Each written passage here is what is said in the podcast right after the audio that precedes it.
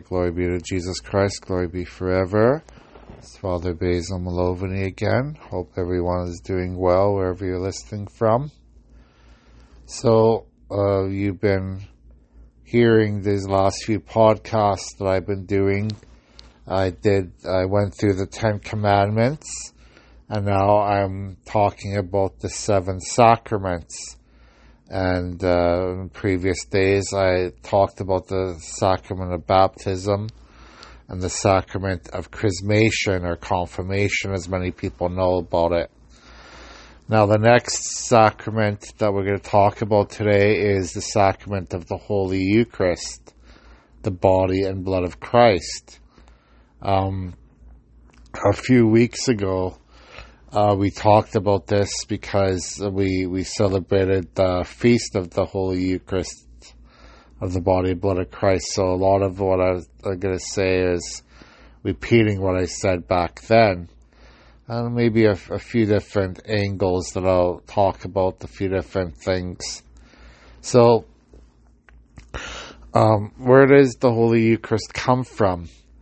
Well, of course uh, in the gospel stories at the Last Supper, uh, before Jesus was crucified on the cross, he um, gave him the, the apostles the bread and the wine at the Passover supper, and he said to them, you know, for the body, take this. This is my body which is given up to you for forgiveness of sins. And the same thing with the blood, uh, the wine. Said, take this. This is my blood, and for the forgiveness of sins. And uh, you know when when he gives us that Eucharist, when he gave us his the bread and wine turn into body and blood that is gives us that strength, that spiritual nourishment, that spiritual um, help that we need to go through this life, to go through all the temptations that we have, to help us overcome the devil in our life. So we have to remember that when we go to the church and the priest blesses the body and uh, the the bread and wine and with the help of the Holy Spirit turns it into the body and blood of Christ that that that is Jesus right there. Jesus is present in the Eucharist. Jesus is present and giving given to us for our spiritual um, uh, salvation.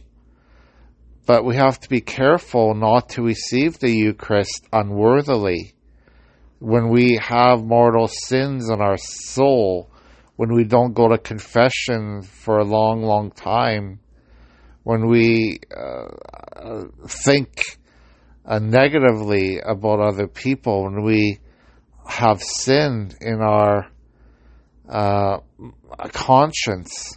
We should not receive the Eucharist until we have our sins forgiven and we, we repent of our sinfulness. So that's something very important. You know, many people think, well, if this is the body and blood of Christ, then I can receive it at any time. Not really. We have to receive it worthily. We have to receive it without any sins on our souls because if we receive this body and blood of Christ unworthily, we are condemning our souls. We are condemning our um, relationship with God because we are um, we are basically saying to God that we don't care how we act in this world. We don't care about how we treat others. We don't care how we treat the temple of our Holy Spirit, our bodies. We don't care about any of that. That we just are selfish and we we uh, are are not concerned about our relationship with other people and how we treat others. That's what we're saying to God when we receive the Eucharist unworthily, when we receive the Eucharist with uh, sins on our souls, with mortal sins, uh, when we break the commandments, which I talked about in the past few weeks. So anytime we break the commandments, we have to go to confession. We have to go to confession as soon as we can to confess our sins. All right? So that's very important. So I'm not going to really get into the theology behind the Eucharist. Um, you know, we call that transubstantiation in our Catholic tradition that the the bod, the bread and wine actually become the body and blood of Christ, even though the substance, the the it, it remains bread and wine, but through the power of the Holy Spirit, it actually is the body and blood of Christ. That's what we were receiving. We were receiving Jesus Himself we were receiving Jesus because of Jesus' sacrifice for us, because Jesus loves us. Jesus loves uh, all of us and wants all of us to be in the heavenly kingdom. This is so important for us to remember. He would not have given us his body and blood. He would not have given us of himself if he did not love us. He loves us so much that He gave Himself for us on that cross. And before that, He gave Himself through the Eucharist that He gave, shared with His apostles, with His uh, uh, beloved ones at the Last Supper, you know.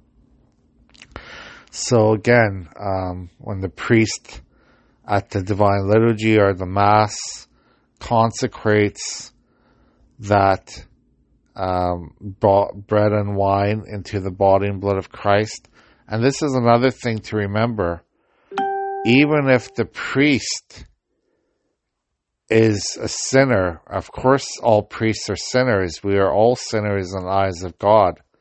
But even if the priest, I remember this, this could happen where the priest um, is a sinner and, and does not repent of his sins before consecrating the body and blood, that is still the body and blood because the priest, through the words that he uses, the priest, through the actions that he does during liturgy, even if the priest's soul is unclean, even if the priest has not confessed his sins first, it is still the valid body and blood of Christ when the priest says those words and and uh, consecrates uh, the bread and wine into the body and blood of Christ. So remember, it doesn't matter the priest's uh, moral uh, uh, morality at that very time.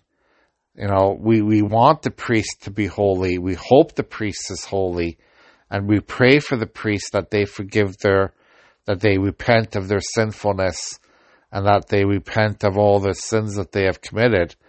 But even if the priest has not repented yet, what he, the actions he does on that altar, consecrating the bread and wine is valid all the time. So when we receive it, it doesn't matter the moral state of the priest at that very moment.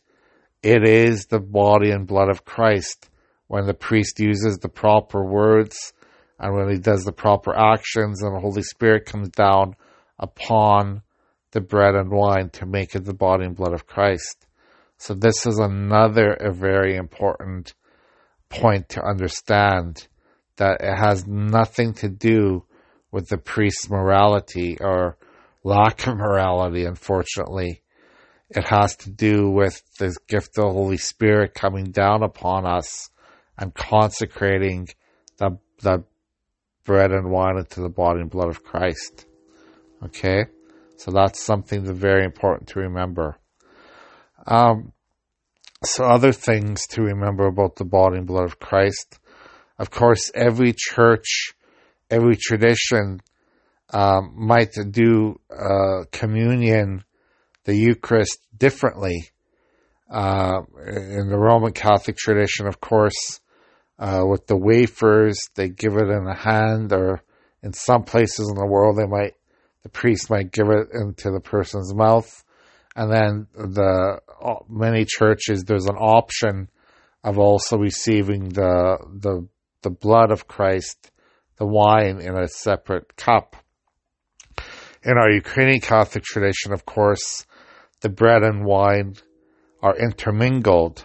So that is, they're put in one chalice and distributed by a spoon uh, to each communicant. And of course, during this COVID period, we use separate spoons for every person that receive communion. And then I've seen in other Catholic traditions where they dip the the bread, the the the body of Christ into the chalice and into the blood, and then give it to the communicant in their mouth. So there's many many ways of doing this. You know, it doesn't matter how you receive communion as long as it is uh, in a Catholic church. If we are Catholics, our you know Orthodox Church is also they believe in the same transubstantiation of the of the body and blood of Christ. That is the actual body and blood of Christ in uh, you know in the in the uh, in the bread and wine. Okay, so if we receive it in any of those churches, it is valid. Okay, it is a valid body and blood of Christ. However, we receive it in whatever way, it is all valid in those churches. Now, um, what do we do to prepare for the Eucharist? Um, you know, we, hopefully we receive the Eucharist during the liturgy where we're saying all those prayers, the prayer before communion. But sometimes if the priest is visiting the sick, uh, and the, there is no Eucharist, if there's a shut in, if someone's sick in a hospital or a nursing home, the priest might give the Eucharist there. And then there's special prayers that are done, usually uh, to prepare for that person's soul to receive the Eucharist, the body and blood of Christ. Um, afterwards, also in the liturgy, there's a special prayers that we do for uh, after the, the Eucharist, and then we could also do that uh, if we're visiting shut-ins to do special prayers after the Eucharist to thank God, thank the Lord for His sacrifice for us and for giving us that healing uh, Eucharist, the healing body and blood of Christ to heal us spiritually, to bring us closer to God, to bring us closer to His Son Jesus Christ.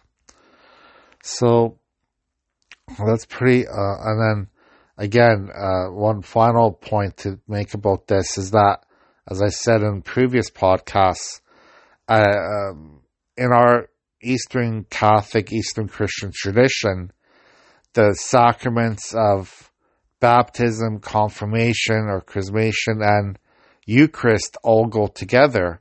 So as soon as the baby is baptized and confirmed, there's no reason that why they cannot receive the Eucharist.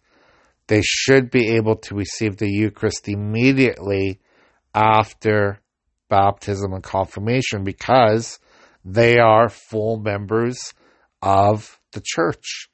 Uh, they are baptized. They are full members of Christ's kingdom. So why wouldn't they receive the Eucharist? Why wouldn't they receive the body and blood of Christ if they are full members of the church? And again, I'll I'll go back to that that quote from Saint John Chrysostom uh, many years ago when he said, "Just as you would not refuse to give the mother will not refuse to give her baby milk just because he doesn't understand what he's drinking. So we should not refuse to give the infant the body and blood of Christ just because the infant does not understand what he's receiving. There's no reason we should not give uh, babies right from the baptism, the Eucharist, every time they go to church. So this is something that we need to get back on in our tradition, okay, in our Eastern Catholic, Eastern Christian traditions. So thank you for listening today.